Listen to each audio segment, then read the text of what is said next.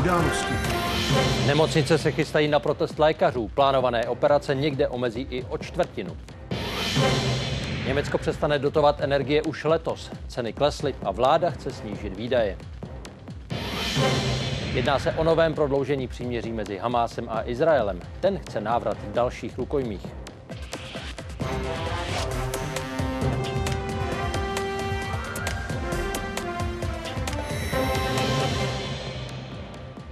Poslední listopadové úterý a jeho události. Jsme rádi, že se díváte. Za nás oba dobrý večer.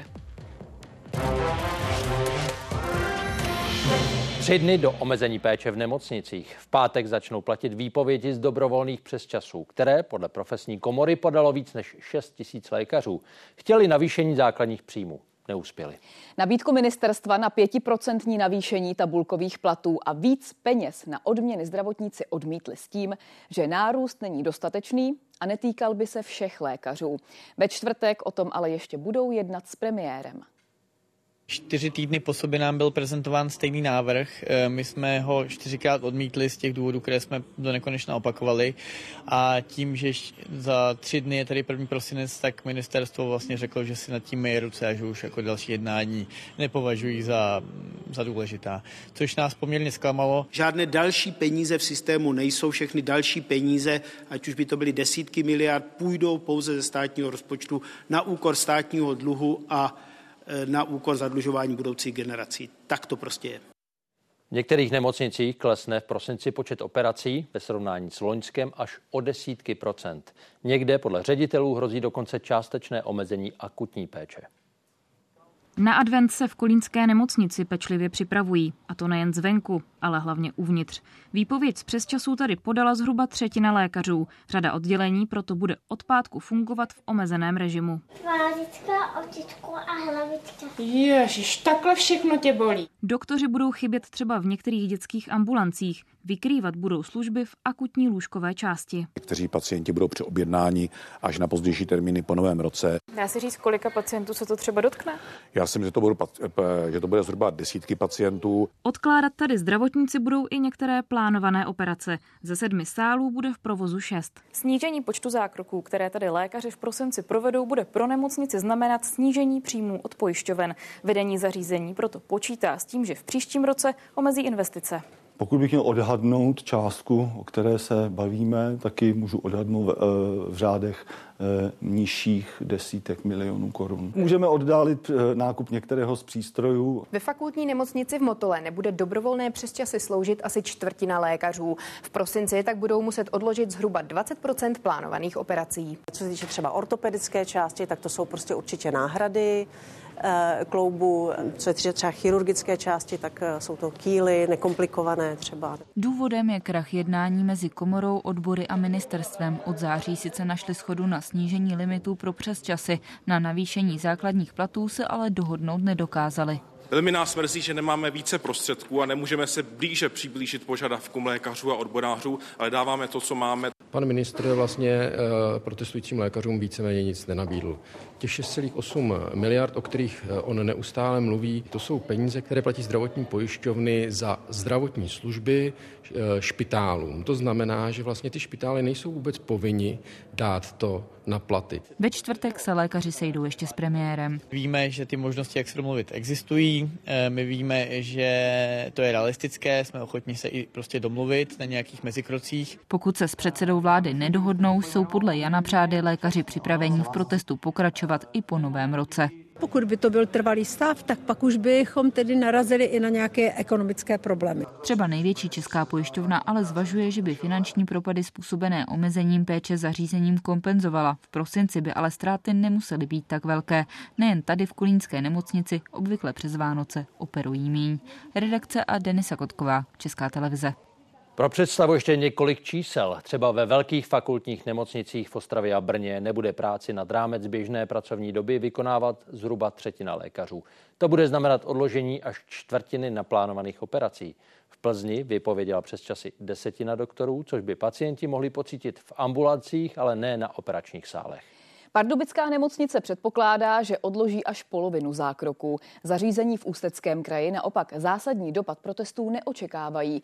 Výrazněji tam vyčnívá nemocnice Most, která příští měsíc zruší desítky výkonů. A například většinu porodů budou muset zajistit nemocnice v okolí. Dokonce dvě třetiny výpovědí z přesčasů mělo na stole vedení nemocnice ve Zlíně. Po sérii vyjednávání je dnes 150 ze 200 lékařů stáhlo.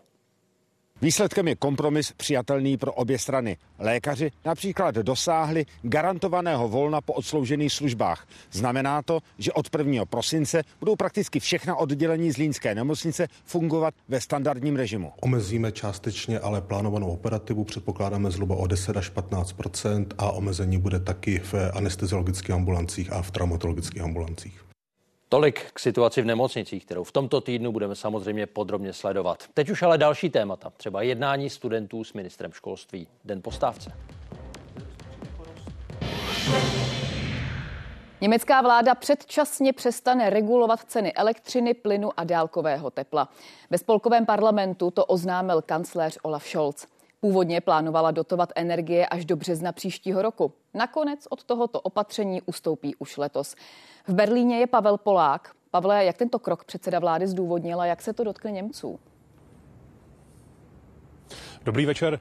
Německo se od poloviny listopadu nachází v rozpočtové krizi. Ústavní soud označil části německého rozpočtu za protiústavní, protože jsou v rozporu s dluhovou brzdou. V praxi to znamená, že spolková vláda nesmí přesouvat uh, úvěry schválené, ale nevyčerpané z doby koronavirové krize do nových fondů, ze, které, ze kterých spolková vláda chtěla financovat své projekty, své plány a mimo jiné také regulaci cen uh, energií. Eh, aktuálně v německém rozpočtu chybí 60 miliard eur a to je také ten důvod, proč eh, spolková vláda přestane od příštího roku eh, regulovat ceny energií, protože na to zkrátka nemá finanční prostředky. Spolkový kancléř dnes ve vládním prohlášení na půdě Bundestagu řekl, že zásobníky plynu v Německu jsou aktuálně plné a ceny energií jsou Eh, vyrovnané a stabilní. Nicméně, pokud by v budoucnu ceny energií skokově narůstaly, tak je spolková vláda připravená zakročit a jednat. Klar ist aber auch, Sollten die Preise für Energie dennoch erneut unerwartet dramatisch steigen, sind wir jederzeit in der Lage, kurzfristig zu handeln. Zástupci českého průmyslu i po dnešních zprávách z Německa upozorňují, že tuzemským firmám hrozí ztráta konkurenceschopnosti právě ve srovnání s německými společnostmi. Věří totiž, že tamní vláda navzdory nedávnému rozhodnutí ústavního soudu firmám s cenami pomůže. My si, si velmi vědomi toho, že vlastně musí konkurovat eh, vůči USA. A samozřejmě v neposlední řadě eh, ta stávající podpora, pokud se týká těch poplatků za obnovitelné zdroje, a tlaku na snížení těch regulovaných složek, to je enormní. Jinými ten problém eh, té nekonkurenceschopnosti našich cen energie vůči Německu a Německa vůči USA, ten samozřejmě eh, přetrvává. Katar a další země usilují o další prodloužení příměří mezi Izraelem a teroristickou organizací Hamás. Klid zbraní by měl trvat do zítřka, pokud islamisté každý den propustí nejméně 10 rukojmích. V těchto chvílích by mělo probíhat osvobozování další desítky civilistů. Sourozenci Alma a Noam už jsou se svou rodinou. 13-letou dívku se 17-letým bratrem propustili v sobotu, ale až po nervy drásajícím sedmihodinovém spoždění ze strany Hamásu. Po 50 dnech strachu v zajetí nepřišla jen úleva. Čekala je ta nejsmutnější zpráva. Bohužel první zpráva, se kterou jsme se museli vyrovnat, byla o zavraždění jejich mámy. A jejich 48-letý otec Dror a 18-letý bratranec Liam zůstávají v zajetí teroristů. S ohledem na zbývající rukojmí nechtějí propuštění prozradit příliš detailů o svém věznění v Gaze.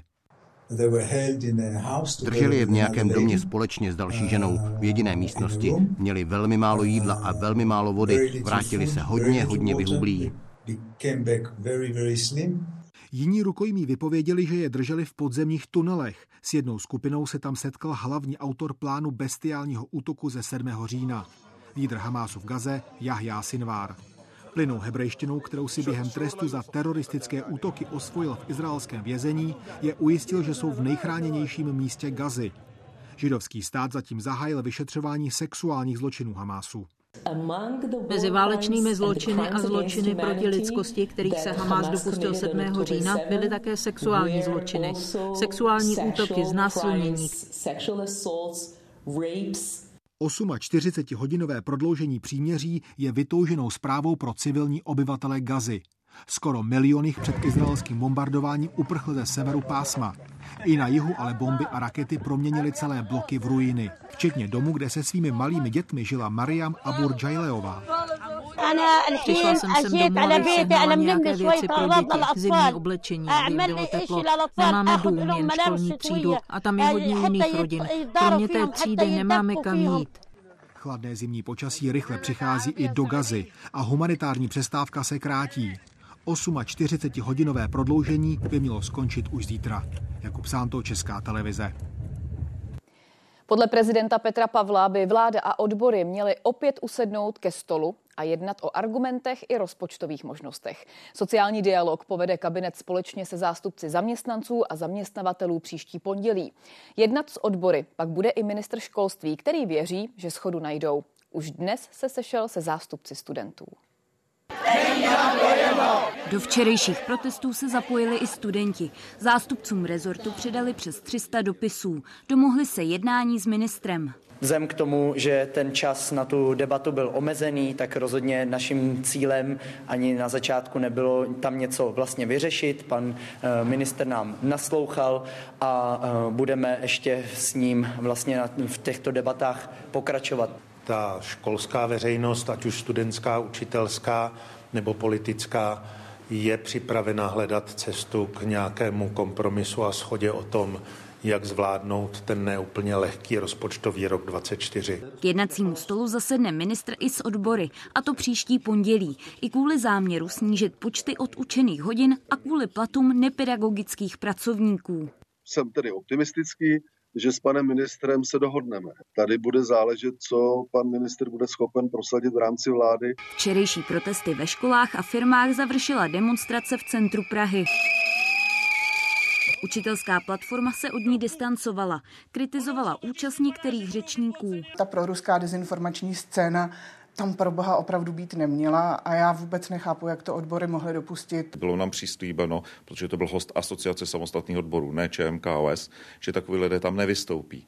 A přesto se tak stalo. Já na to nenesu opravdu žádnou zodpovědnost. Otázka minimální mzdy nebo podoba důchodové reformy, konsolidačního balíčku nebo rozpočtu na příští rok. Požadavky odborů, o kterých chtějí nadále jednat s kabinetem Petra Fialy. O části z nich budou diskutovat příští pondělí na jednání tripartity. Je nutno se spíš zamýšlet přemýšlet nad tím, jaké jsou ty důvody, proč lidé jsou tak nespokojeni a to si myslím, že je to nejvážnější. Celá ta politizace toho problému je něco, co je z mého hlediska nepřijatelné. Odbory neříkají pravdu, neustále s nimi jednáme, ale oni se domluvit nechtějí a to je ten problém. Myslím si, že by bylo dobré si sednout znovu ke stolu eh, i nad rámec tripartity a eh, projednat skutečné možnosti, včetně kalkulací. V případě, že se strany nedohodnou, nevylučují odbory další protesty. Redakce a Kristýna Jelínková, Česká televize. Protesty, rozpočet, politika. Události komentáře nabídnou debatu zástupců všech poslaneckých klubů od 10 večer na ČT24. Tragická ranní nehoda zkomplikovala na celý den provoz na dálnici D1 u Bělotína na Přerovsku. Kamion tam prorazil svodidla a zřítil se z mostu. Následně začal hořet. Řidič zemřel. Podle policie ho při jízdě nejspíš zastihl mikrospánek. Nový film s Jiřinou Bohdalovou, talk show Lucie Výborné nebo seriál Smysl pro tumor. Projekty, které se na obrazovkách České televize začnou objevovat po novém roce. A od března se přidá třeba taky komediální sci-fi, to se vysvětlí soudruzi. Čo je, soudružka, čo potřebujete? Ústav paranormálních jevů? Detektivní oddělení se zabývá paranormálními záhadami, cestování časem, superhrdinové i UFO. To všechno v 80. letech v Československu. Pro Jiřího Macháčka je to první seriál. Vyhýbal se jim, teď ho ale přesvědčil scénář. Hrozně jsem se bavil a smál jsem se u toho a prožíval jsem jakýsi napětí a říkal jsem si, na to bych se chtěl jako divák koukat. A v podstatě jsem jako nedostal takhle hezký scénář eh, na celovečerák za posledních 4-5 let.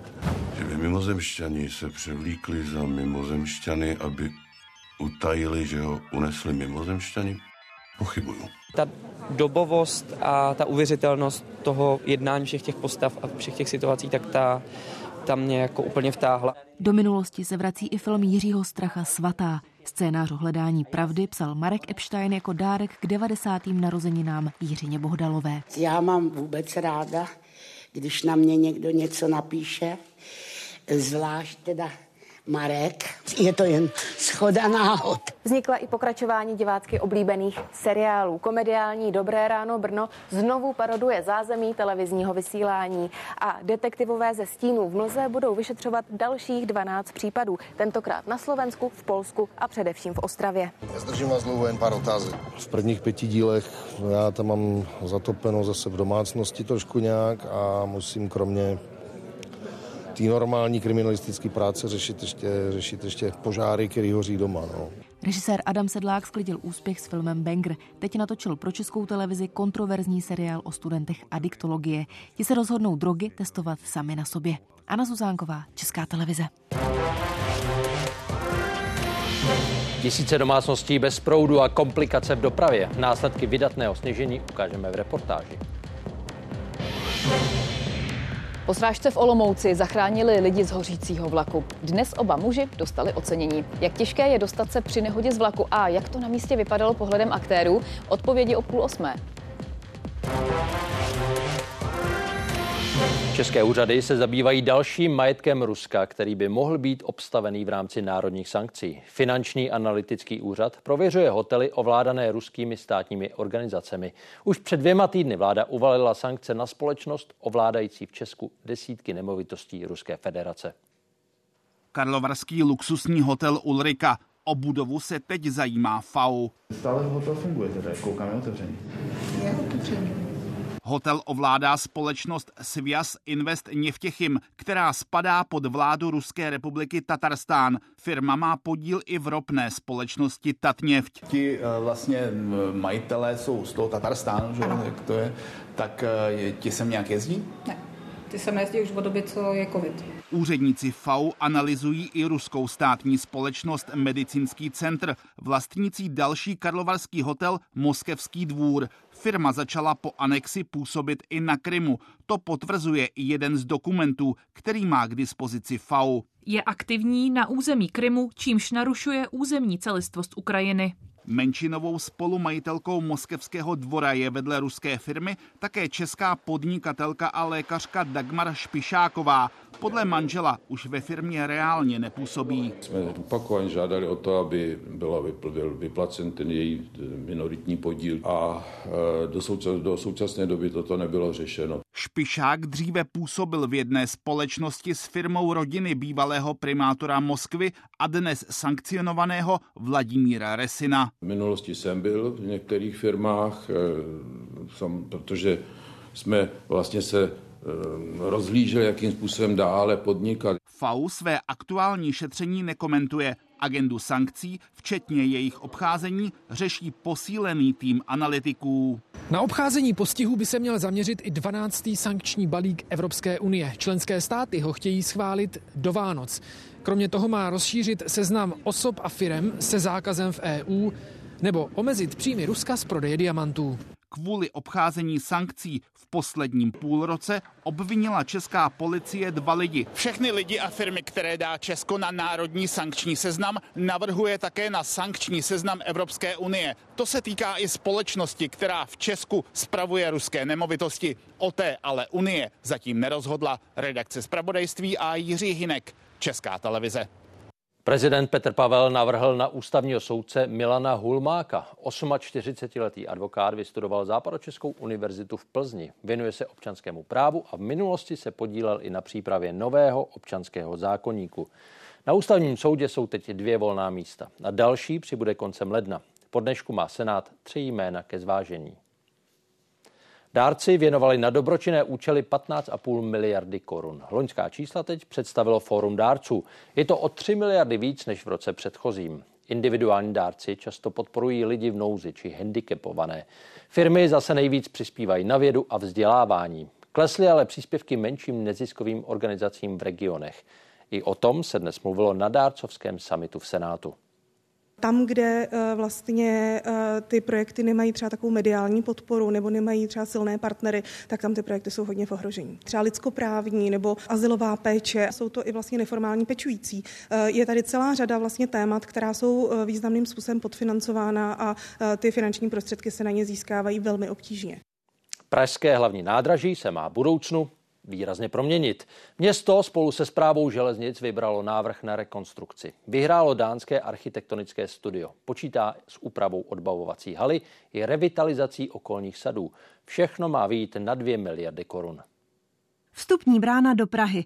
Takto by měl do osmi let vypadat příchod k hlavnímu vlakovému nádraží. Já doslova říkám, že té budově zvedneme pokličku a uděláme na ní novou sjednocující střechu, která právě překlene i ty výstupy z metra. Současnou odbavovací halu má zastřešit obří dřevěná konstrukce. V dnešní době eh, je velmi složité najít eh, cestu z metra nahoru. Je zde množství bariér v podobě obchodních jednotek. Vítězný návrh si s tím eh, skvěle pohrál. S otevřeným prostorem počítali i další návrhy návrhy. Porota ale nakonec vybrala právě projekt z Dánska. Střešní konstrukce navíc přímo naváže na novou tramvajovou zastávku. Koleje povedou přesně v těchto místech a cestující se tramvají odtud dostanou přímo na Václavské náměstí. Proměnit se mají i nechvalně proslulé vrchlického sady, které získali přezdívku Sherwood a kde denně zasahují policisté u potyček bezdomovců nebo drogově závislých. a jeden tam máchá nějakou pistolí. Je to vlastně jenom jako nebezpečný prostor, je nepřehledný, je potřeba revitalizovat stromy, vlastně celý to území. Mně se to jako Pražanovi líbí, ale problém mám s prioritami, protože v době, kdy nemáme na výstavbu parkovacích míst a oprav chodníků na sídlištích, tak dávat 2 miliardy korun za pergolu u hlavního nádraží mi přijde trošku nesmyslné. Přitom v minulosti bylo nádraží chloubou metropole. Před 150 lety doplňovalo budovu jezírko s vodopádem. Od 70. let pak rušná magistrála. V současnosti halou denně projde na 90 tisíc cestujících. Do budoucna by jich mělo být podle zprávy železnic až 200 tisíc. Kristýna Klovrátková, Česká televize. Výcvik ukrajinských vojáků v Česku bude pokračovat i v příštím roce. Sněmovna v podvečer schválila vládní návrh i hlasy poslanců opozičního hnutí ANO. Dolní komora souhlasila taky s prodloužením zahraničních misí českých vojáků v podobě, jak to navrhl kabinet. Senát dal souhlas už před třemi týdny. Světová zdravotnická organizace se snaží zmírnit obavy kvůli nárůstu respiračních onemocnění v Číně. Podle ní není tak velký jako před pandemí COVID-19. Způsobuje ho bakteriální forma zápalu plic, která postihuje hlavně děti. Šíří se zejména v Pekingu a na severu země. Záběry, které znepokojují nejen Čínu. Přeplněné čekárny v nemocnicích, pacienti se zápalem plic, hlavně děti. Už je pozdě večer, žádný odborník nepřišel, aby nám vysvětlil, oč jde a pro dítě nejsou léky. Připomíná to Wuhan v době, kdy svět ještě neznal COVID-19. Světová zdravotnická organizace uklidňuje, že nárůst nemocných není tak vysoký a žádný nový ani neobvyklý patogen se neobjevil. Naše analýza ukazuje, že pokračující nárůst akutních respiračních onemocnění způsobuje několik různých druhů patogenů. Nejhůř je na tom Peking a okolí a provincie Liaoning vedle Severní Koreji. Podle čínských úřadů to souvisí s podzimní vlnou chřipky. S příchodem zimy se setkáváme s velkým množstvím infekcí dýchacích cest, jako je RSV, virus chřipky a mykoplazmová pneumonie. Někteří rodiče čekají s dětmi v nemocnicích celý den, než přijdou na řadu. Úřady dostali pokyn, aby zvýšili počet klinik pro léčbu horečky. Lidé jsou opatrnější a daleko častěji nosí roušky. Nákaza se šíří ve školách a mezi mladými lidmi v zaměstnání. Podle lékařů dosáhne vrcholu v příštích týdnech. Po novém roce ale přijde druhá vlna.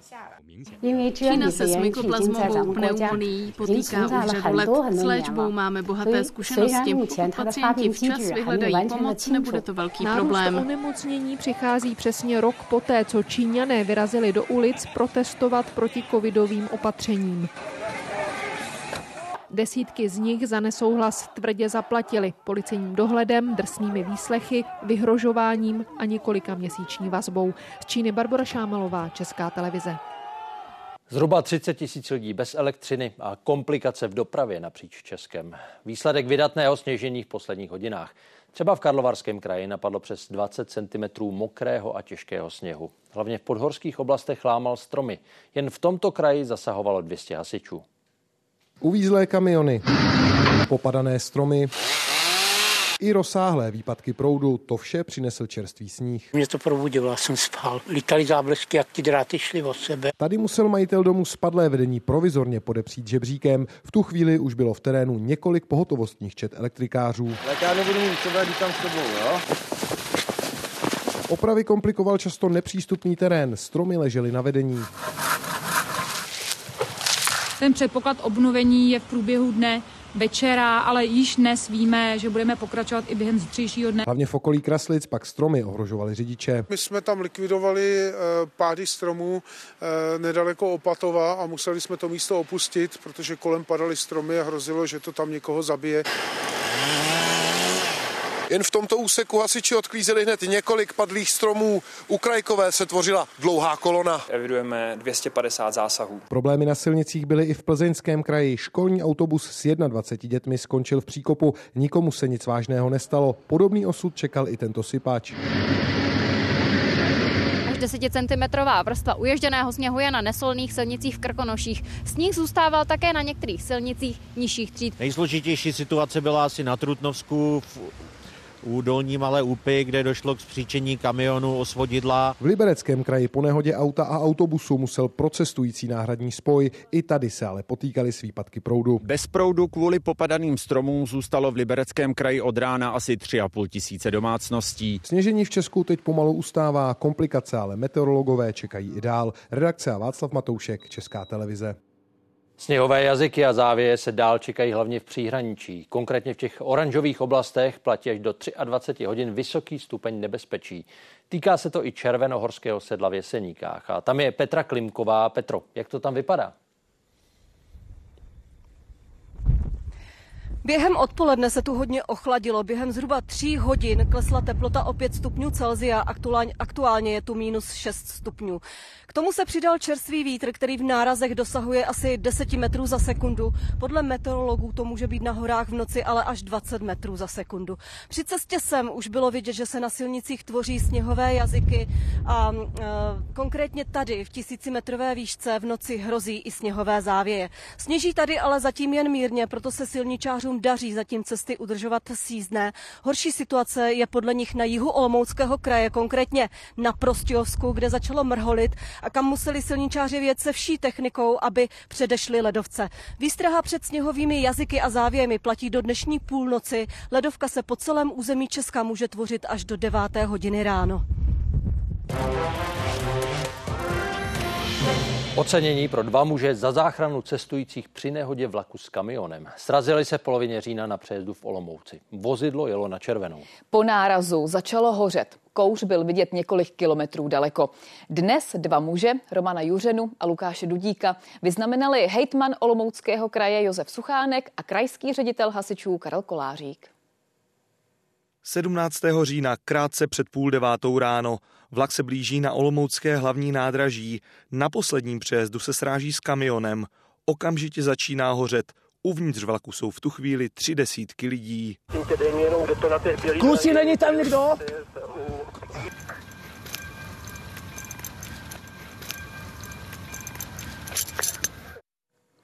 Cestujícím hrozilo největší nebezpečí kvůli kouři. Pokud by se nedostali ven před příjezdem hasičů, mohlo to být fatální. Dobrý den. Poprvé se osobně setkali až dnes. Jejich osudy se ale propojily už 17. října. Průvočí Roman Juřena pomáhal lidem uvnitř hořícího a zakouřeného vlaku. Lukáš Dudík jim otevřel cestu ven. Já jsem ani netušil, že to vlastně zašlo okamžitě po nárazu. Až jsem viděl ty videa potom. Ohořelé torzo vlaku dnes viděl poprvé od nehody. Jak to na vás působí? Tak vrací se to, no, ale tak dobře to dopadlo. Je skromný a nechce mluvit o hrdinství. Byl to ale on, kdo dostal přes zamčené dveře lidi z prvního hořícího vozu do druhého. Sám byl zraněný. Vůbec netuším, kolik lidí se tam popřetahoval. Nevím, opravdu nevím, to by netuším Až tam nikdo nebyl, tak jsem tam řval toho vagónu, jet tam ještě nezůstal, když už byl plný kouře. V tu chvíli už byl u zadního vagonu Lukáš Dudík, přiběhl z vedlejšího autoservisu. Já si potom akorát všiml, že jsou vevnitř ještě lidi, a tak jsem akorát přiskočil k vagónu a otevřel jsem jim dveře. Použil vnější páku pro nouzové otevření dveří. Začaly se ozývat nějaké výbuchy, tak jako by, když jsem otevíral ty dveře, co byly dál od té srážky, tak nebyl problém, ale když jsem šel k těm blížším, tak jo, jako jo, trochu ve mně hrklo, no, že by se mohlo něco stát. Osobně mu po několika dnech přišli poděkovat i někteří cestující. Dostal jsem chlebíčky, slivovicu, jeden pán se tady i trochu rozbrečel, což, takže asi to bylo jako špat, hrozný zážitek jako z jejich strany. Kriminalisté obvinili 65-letého řidiče polského kamionu dva dny po nehodě. Za obecné ohrožení z nedbalosti mu hrozí až 8 let vězení. Případ dál vyšetřují. Martin Laštůvka, Česká televize, Olomouc. Jejich život se v jednom okamžiku propojil. Dva muži, o kterých jsme už mluvili, a Lenka Pospíšilová, jedna z cestujících. Tohle jsou jejich vzpomínky na několik klíčových minut, kdy šlo o život. To bylo taky tlumený a my jsme teda sjeli ze sedadel. Najednou se ozvala jako velká rána, dost velká. Tak jsme všichni vyběhli ven se podívat, co se stalo. Spadl jsem, zvedl jsem se a říkám, přejezd. Otevřel jsem dveře, pro, procházel jsem, no, probíhal jsem do toho vagónu, tam žili, řvali, zvedali se. Průvodčí se spal proti nám do toho prvního vagónu, kde ty lidi nemohli vůbec vylíst. No, řvali tam, tam hoří prostě, tak jsem se prodělal přes ty lidi až ke dveřím vlastně na stanoviště strojovědoucího který jsem otevřel, nemusí být bezpečnostní důvodu zavřený. No a tam už byli lidi na mačkaní. V tom vagóně byla taková slečna, která zažila hroznou paniku. Museli jsme ji uklidňovat a ten dav se s ní strhnul, že jsme všichni se spali ke dveřím a ty dveře nešly otevřít. Lidi začali postupně vycházet ven, někteří, ně, někteří jako brečeli, byli trochu v šoku a pak tady byla parta mladých kluků, co z toho měli spíš jako zážitek. Železniční dopravci v posledních letech hodně obměnili vozidla a z těch novějších už není únik zdaleka tak přímočarý jako ze starých vagónů. Ten, ten strojvedoucí musí jako první nastupovat, jo? Byla to jedna z těch nehod, které ta letošní v Olomouci připomněla nejvíc. Srážka pendolína s jiným polským kamionem ve Studénce, rok 2015. Tři mrtví, přes 20 zraněných. A hasiči, kteří se k těm nejtěžším případům museli dostávat po žibříku oknem. Vlaky byly vždycky po lodích těmi asi nejbytelnějšími dopravními prostředky. Poslední dekády ale jejich nepřístupnost v případě nehody ještě zhoršily. Okna jsou plná a už nejsou stahovací a dveře bývají blokované. To může být v případě nehody problém. Únikové postupy jednotlivých vagónů a jednotek se liší, ale pár principů je stejných. První z nich, nejsnažší únik, je do vedlejšího vagónu. Když by nefungovala automatika, zase tady, kde se dá vyřadit eh, tím hříbečkem, zatlačit a povotočit, máme, a máme odblokováno. Tak. Nic z toho, co si teď ukazujeme, by cestující neměli zkoušet jen tak. Vzít tadyhle za to, za tuhle tu páku, ty dveře se odblokují, odskočí tlačit teda... a tlačit potom. Ale je dobré si piktogramů aspoň všímat, a to dřív, než nastane problém. Doporučoval bych eh, těm lidem, aby eh, zbytečně nebyli akční a dejme tomu počkali i třeba na to, co ta vlaková četa, jaký jim bude dávat instrukce. Podívat se pro sebe si říct, jo, dobře, tady je nějaký nouzový otvírání, tady tu se dá se tudy vyběhnout ven. Krajní řešení to je potom vyražení okna přiloženým kladívkem, anebo v některých vagónech jeho vyhození. Ale to už se nedá bez následků vrátit. Tady je vlastně jako madlo, je to napojený vlastně na lanko, který je schovaný v celém tomhle obvodu té gumy.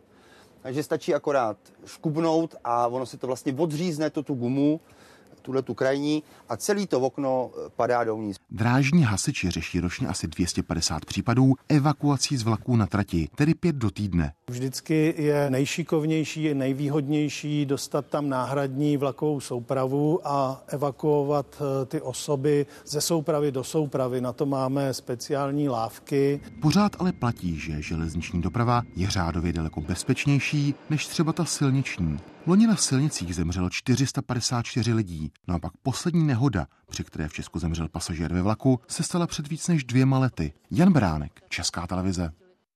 Události pokračují dalšími tématy. Jedním z nich bude i úspěch záchranářů v Indii, kteří právě dnes vytáhli desítky dělníků zavalených v tunelu.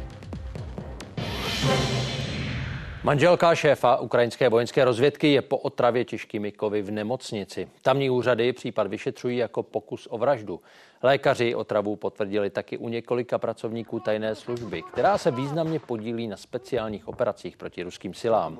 Ukrajinská armáda mezi tím i v nepříznivém počasí odolává dalším útokům okupantů, zejména v oblasti Avdijivky. Jednoznačnou podporu obráncům znovu vyjádřili v Bruselu na zasedání ministři zahraničí zemí NATO. It's our obligation to ensure that we provide uh, Ukraine uh, with uh, the weapons they need. Uh, because it will be a tragedy for the Ukrainians if President Putin wins, but it will also be dangerous for us.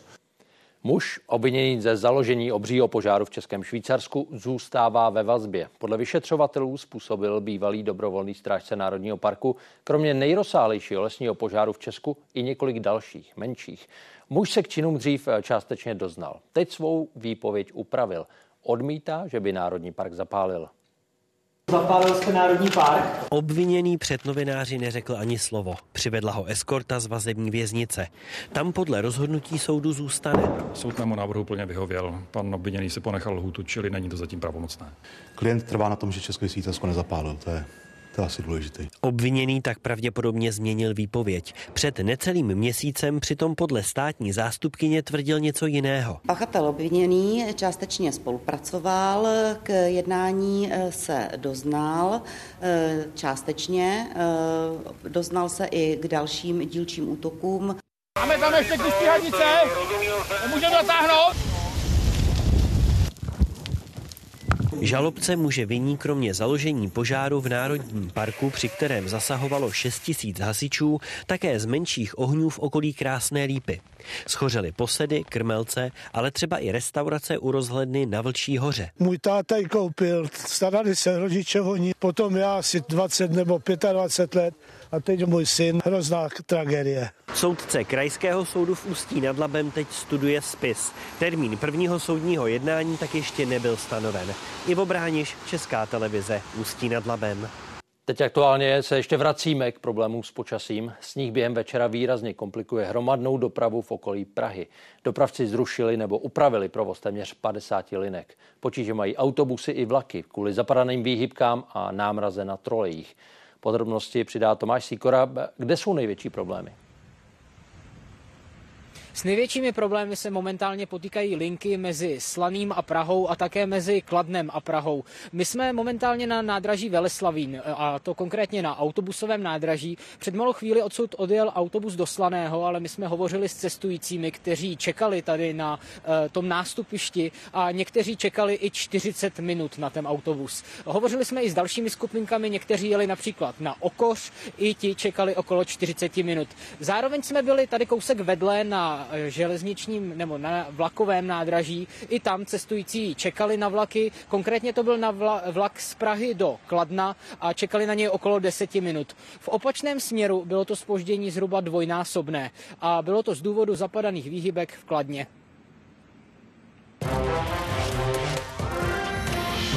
Češi dál šetří energiemi. Spotřeba elektřiny v letošním třetím čtvrtletí meziročně klesla téměř o 4% O víc než 11% se snížila i spotřeba plynu. Pomohlo teplejší počasí, ale mění se i chování zákazníků. Další úspory už jsou podle některých dodavatelů téměř nemožné.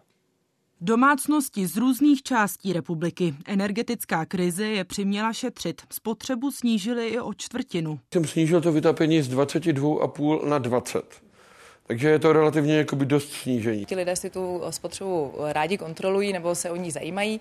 A zase za první tři čtvrtletí eh, evidujeme 1,6 milionů zaslaných odečtů, což je víc než za celý eh, loňský rok. Někteří dodavatelé se zákazníky k úsporám snažili motivovat, třeba finančně pokud zákazník eh, v zimní topné sezóně dosáhl eh, určitých úspor, tak dostal od nás finanční prémie na zákaznický účet. To teď už ale společnosti většinou neplánují. Energie totiž zlevnily a lidé také podle nich už nemají kde šetřit. U tohoto dodavatele pak lidé mohli úsporami přispět charitativním organizacím. Když tu energii sníží nebo spotřebu sníží, tak my zároveň eh, to prezentujeme jako výtěžek, který předáváme charitativním společnostem. Podle našich informací se v příjmové chudobě eh, ocitá 13 domácností v České republice. Ti lidé neušetří vůbec nic. Výhodnější nabídky pro nízkopříjmové domácnosti ale dodavatelé ve větší míře nenabízejí. Všichni by se měli zaměřit na to, aby si měli srovnané nabídky dodavatelů, věděli, jakou konkrétní cenu tu obchodní nabízí. S náklady mohou domácnostem pomoct i příspěvky od státu, třeba ten na bydlení. Podle analytiků ho pobírá ale stále menší množství lidí, než kteří na něj mají skutečně nárok. A to i přesto, že dávku čerpá rekordní počet domácností. V září stát vyplatil zhruba 272 tisíc příspěvků za 1,7 miliardy. Zažádat mohou ti, jejichž náklady na bydlení přesáhly 30% celkových příjmů. Redakce a Tereza Glajchová, Česká televize. Americký novinář Evan Gershkovič zůstane ve vazbě v Rusku. Moskevský soud mu ji prodloužil až do konce ledna. Úřady viní reportéra listu Wall Street Journal ze špionáže. Hrozí mu až 20 let vězení. Reportér i jeho zaměstnavatel vinu zásadně odmítají. Americké velvyslanectví zopakovalo žádost o okamžité novinářovo propuštění. Úspěchem skončila velká záchranná operace v Indii. Ze zavaleného tunelu se po 17 dnech podařilo vysvobodit všech 41 dělníků, kteří v Himálaji stavili podzemní silnici. Speciální týmy po mnoha komplikacích prorazili cestu pro, pro, pro potrubí, kterým se pracovníci potom dostali do bezpečí. Záchrana měla zabrat jen pár dní, ty se ale protáhly na víc než dva týdny, než se zavalení stavební dělníci dostali z tunelu ven. Stejně jako ploché vozíky s odtěženou sutí ze závalu před nimi, i oni jeden po druhém projeli 60 metrů dlouhou ocelovou rourou o průměru 90 cm. Všichni vycházejí jeden po druhém, hladce bez problémů. Jsou zcela v pořádku, jako vy nebo já. Jejich zdraví nebudí obavy. Přežití 41 mužů, které 12. listopadu se SUV uvěznil v budovaném himalajském dálničním tunelu, napomohly šťastné okolnosti. Nebyli zraněni, měli vysílačky. Úzkou trubkou, kterou by ale neprošli, brzy dostali vodu, jídlo, čerstvý vzduch a léky. Snahy prorazit jim cestu ven rychle vrtnou soupravou zmařilo složení závalu, byl směsí skal, hlíny a ocelových kusů konstrukce. Stroj se v pátek nevratně rozbil, když chybělo už jen 10 metrů. Zbytek nakonec museli ručně odtěžit horníci. Stále zvažujeme, jak zajistit, že se 41 mužů vrátí ve zdraví domů a nikoho nezraníme. Osvobozeným dělníkům se podle úřadů dostane veškerá péče a psychologická podpora.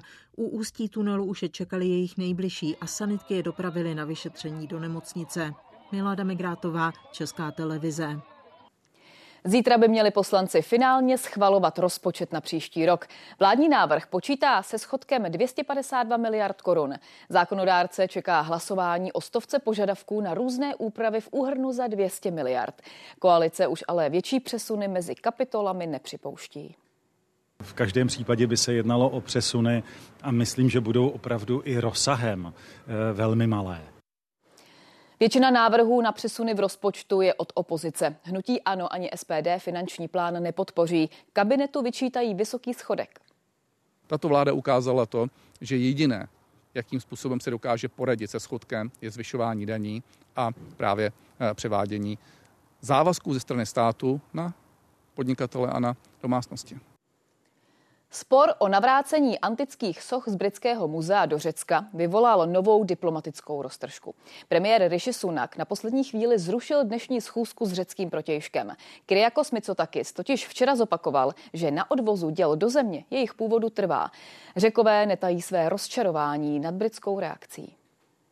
Je to, jako by jim někdo usekl ruku a ještě ji odvezl za hranice. Sochy ze slavného atenského Partenonu důležitý moment řecké historie, sídlí ovšem nikoli v Řecku, ale v zemi vzdálené 2400 kilometrů. Tady za zdmi Britského muzea v Londýně. Sochy, které jsou staré 2000 let, jsou posledních 200 let hlavním magnetem této výstavní síně. Do Londýna se dostali na začátku 19. století. Odvezl je tam tehdejší britský velvyslanec. V roce 1816 je pak zakoupila britská vláda a umístila do muzea. Britové se jich ale nechtějí vzdát. Argumentují, že je získali legálně, tehdy ještě od osmanské říše, a že vydání navíc neumožňuje zákon. Jenže to stejně dlouho Řecko odmítá a na své straně má celou řadu světových osobností. Londýn je už docela přeplněný a Řecku je spousta místa, skutečně spousta. No a Anglie by se tímto krokem mohla stát lídrem v návratech umění. Dokonce i průzkumy v samotné uh, Anglii říkají, že by se sochy měly vrátit do Řecka. Naposledy to zopakoval i řecký premiér, který byl tento týden na návštěvě Británie. Ovšem jeho slova tentokrát spustila diplomatickou roztržku. Pokud bych vám řekl, že rozříznete Monolízu na půl a budete mít polovinu v Louvru a polovinu v Britském muzeu, myslíte si, že by diváci ocenili krásu obrazu takovým způsobem? Brity slova řeckého premiéra urazila. Rishi Sunak zrušil plánované bilaterální jednání a místo toho za sebe poslal vicepremiéra. Nabídli jsme jim zkusku s vicepremiérem, tedy setkání na velmi vysoké úrovni. Řecká vláda se rozhodla, že to nepřijme. Ovšem podle expertů, čeho se Britové opravdu bojí, je, že by návrat soch z Partenonu spustil vlnu dalších a dalších požadavků. A pak je otázka, co by za těmito zdmi nakonec vlastně zůstalo. Z Londýna Lukáš Dolanský, Česká televize. Kvůli vydírání a neposkytnutí pomoci obvinila policie šest lidí z okolí kutnohorského léčitele. Upozornil na to Český rozhlas. Podle kriminalistů se podíleli na násilných rituálech v okolí hradu Český Šternberg. Zemřel při nich člověk. Léčitele později měli usmrtit dvě jeho stoupenkyně. Kauza je u Městského soudu v Praze. Vůbec první komerční přelet Atlantiku pouze pomocí udržitelného paliva.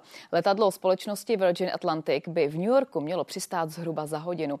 Jeho palivo se vyrábí z odpadních produktů, jako je třeba použitý kuchyňský olej. Aerolinka tím chce ukázat, že je možné tyto pohonné hmoty využít ke snížení leteckých emisí. První let svého druhu. Z Londýna do New Yorku udržitelně. Takzvaná SAF paliva jsou pro budoucnost klíčová. Emisí z nich je sice podobně jako z klasického leteckého petroleje, tím, že jsou ale vyrobena výhradně uměle a z odpadů. Berou se za ekologicky čistá.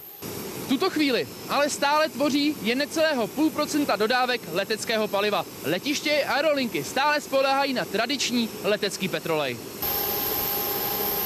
Konkrétně toto letadlo míří z pražského letiště na ostrov Tenerife. Během zhruba pětihodinové cesty uletí přes 3,5 tisíce kilometrů a využije 14 tun paliva. Do nádrží se tankuje o něco více, samozřejmě, aby tam byla nějaká rezerva. Vlastně je to zhruba jedna třetina té palivové cisterny, která má asi 40 tisíc litrů. Dálkové lety potřebují paliva ještě více. Pro představu z Londýna do New Yorku je to 5700 kilometrů a to vychází na zhruba 55 tun paliva. Právě vysoká spotřeba je i hlavní brzdou pro větší využívání SAF. Jejich výroba je totiž násobně dražší. Protože uh, sbírám tu zbytkovou surovinu, která pak využiju uh, pro, pro výrobu, tak musím vzpomínat malých zdrojů svážet dohromady. Tam je náročná logistika, pak přečištění, takže z toho hlediska, že to může být náročné. Větší použití udržitelných paliv už zkouší i jiné aerolinky. Třeba společnost Emirates nedávno během ukázkového letu spotřebovávala v jednom ze čtyř motorů u dvoupatrového Airbusu výhradně toto palivo. S výraznějším použitím se však počítá až po roce 2030. Václav Vohlídal, Česká televize. Prezident Petr Pavel se dostal na seznam 28 nejvlivnějších osobností, které budou v příštím roce určovat charakter Evropy. Výběr se stavil web Politico. Petr Pavel se právě dnes shodl na potřebě další podpory Ukrajiny s italskou premiérkou Giorgio Meloniovou. O možnostech další pomoci napadené zemi jednal v Římě i se svým protějškem Sergem Mattarellou. Na úvod prvního dne návštěvy Itálie, kde ho poprvé ve funkci doprovází i podnikatelská delegace, se český prezident sešel s krajany. Znamená to, že budeme podporovat Ukrajinu nejenom finančně, ale i materiálně, včetně zbraní, protože eh, zastáváme ten názor, že eh, neúspěch Ukrajiny bude neúspěchem nás všech. NATO zvažuje posílení přítomnosti v Kosovu. Reaguje na letošní incidenty a chce předejít nárůstu násilí v zemi i jinde na západním Balkáně. Česko už v létě vyslalo 30 vojenských policistů a v misi KFOR má armáda i další specialisty. To prudké ochlazení překvapilo i místní. Patroly ale pokračují bez ohledu na něj. Dvojice vojenských policistů míří na sever od metropole Prištiny, tam, kde stávala česká armádní základna Šajkovac. Hlavní úkol sbírat informace. Ty informace sbíráte nejenom od místního obyvatelstva, ale i od uh, místní policie nebo celníků. Chování těch lidí a jestli je všechno v pořádku, jestli tam nedošlo k nějakému incidentu a tak dále. Srbský název někdo přetřel, symboly kosovské osvobozenecké armády zůstávají. Bedry Muloli ale říká, že v této oblasti je klid. Na české základně kdysi pracoval. Problém je u Mitrovice. Armáda z Serbie je blízko na ten eh, hranice. Výbušnou atmosféru etnicky rozděleného města potvrzují i vojenští policisté. Už jenom uh, náznaky, kdy třeba uh, jsou zavřené školy nebo lékárny, i chybějící zboží v uh, obchodech může vyvolat nejistotu a odpor vládě. Situace, tak jak ji tady už velice trefně hodnotil velitel mise KFOR nedávno, je sice stabilní, ale velice křehká. Neschody někdy končí rvačkami i střelbou. Minulou středu v Prizrenu dokonce někdo po hádce hodil mezi lidi na trhu granát a deset jich zranil. Policie musí být připravená. Kolega napravo, ten je určen především pro uh, eh, CRC operace, což je, kdy se potlačuje DAV. Kolega vlevo, ten uh, má na sobě standardní výstroj vojenského policisty, tak aby mohl plnit různé úkoly. Češi v létě posílili italské karabiniéry, kteří působí v Kosovu dlouhodobě. Nejen o jejich nasazení tady jednal náčelník generálního štábu. Prištinu navštívil minulý týden taky generální tajemník NATO Jens Stoltenberg při své cestě po zemích západního Balkánu. Aliance podle něj vzhledem k situaci přehodnocuje podobu své přítomnosti v regionu a zvažuje trvalé navýšení počtu vojáků v Kosovu. My se snažíme i jako hledat příležitosti a tam, kde by, pokud budou ty požadavky, když to bude smysluplné, abychom to úsilí tady dole na západním Balkáně podpořili. Střídání jednotky je plánované na leden. Působit tady bude dalšího půl roku. Co dál, se teprve rozhodne. Z Kosova Milan Brunslík, Česká televize.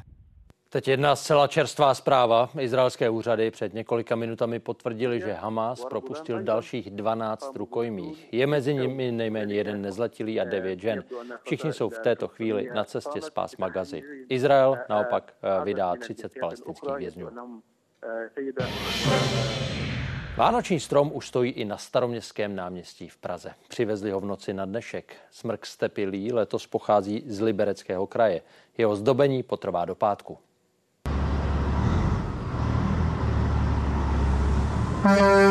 Souprava dlouhá zhruba 30 metrů vyrazila odsud z pražských bel úderem půlnoci. Cesta z kraje Prahy do centra metropole trvala asi tři čtvrtě hodiny a třeba z Pařížské ulice kvůli šířce nákladu musela odjet všechna auta. No, tak když půjdeš, tak tam budeš metr minimálně. Na staroměstské náměstí konvoj dorazil krátce před jednou ráno. S tím nákladem se měl dnes opravdu opatrněji, protože nám neustále poprchává a sněží. Pomocí jeřábu pak dělníci strom usazují. Během následujících dní na něj umístí celkem 342 koulí a 50 hvězd. Vánoční výzdoba hlavního města pokračuje taky v ulicích. Není tady složitý, tady se to dá na dva šroby, tady se zapojí konektor a kolega dole nám dá pojistku. Vánočního řetězu je bezmála 22 kilometrů, takže by to byl skutečně dlouhý vánoční řetěz až někam za Beroun a těch vánočních ozdob jsou tisíce. Letos jich bude přes 8 tisíc, které naši technici musí vzít do ruky. Hotovo musí být do pátku, aby se výzdoba včetně stromu na staroměstském náměstí mohla rozsvítit už tento víkend. Andrá Grubnerová, Česká televize. Události komentáře přinesou debatu zástupců všech sněmovních klubů k protestům odborů, ekonomické situace i vládním rozpočtovým prioritám. A připomenu, že právě schválení státního rozpočtu na příští rok bude hlavním bodem zítřejšího jednání sněmovny. Budeme u toho už pozvánka ke sportu. V zámořské NHL zářil český brankář Daniel Vladař. Podrobnosti nejen o tom dodá Vojtěch Bernacký. Dobrý večer. Brankář Calgary má za sebou opravdu skvělý zápas. Proti Vegas si připsal 27 úspěšných zákroků a dovedl svůj tým k vítězství 2-1 v prodloužení. Navíc byl vyhlášen první hvězdou utkání. Více už za chvíli v brankách. Tak ať vám ten dnešní večer a i celý zítřek vyjde podobně jako tenhle zápas českému brankáři. Díky, hezký večer.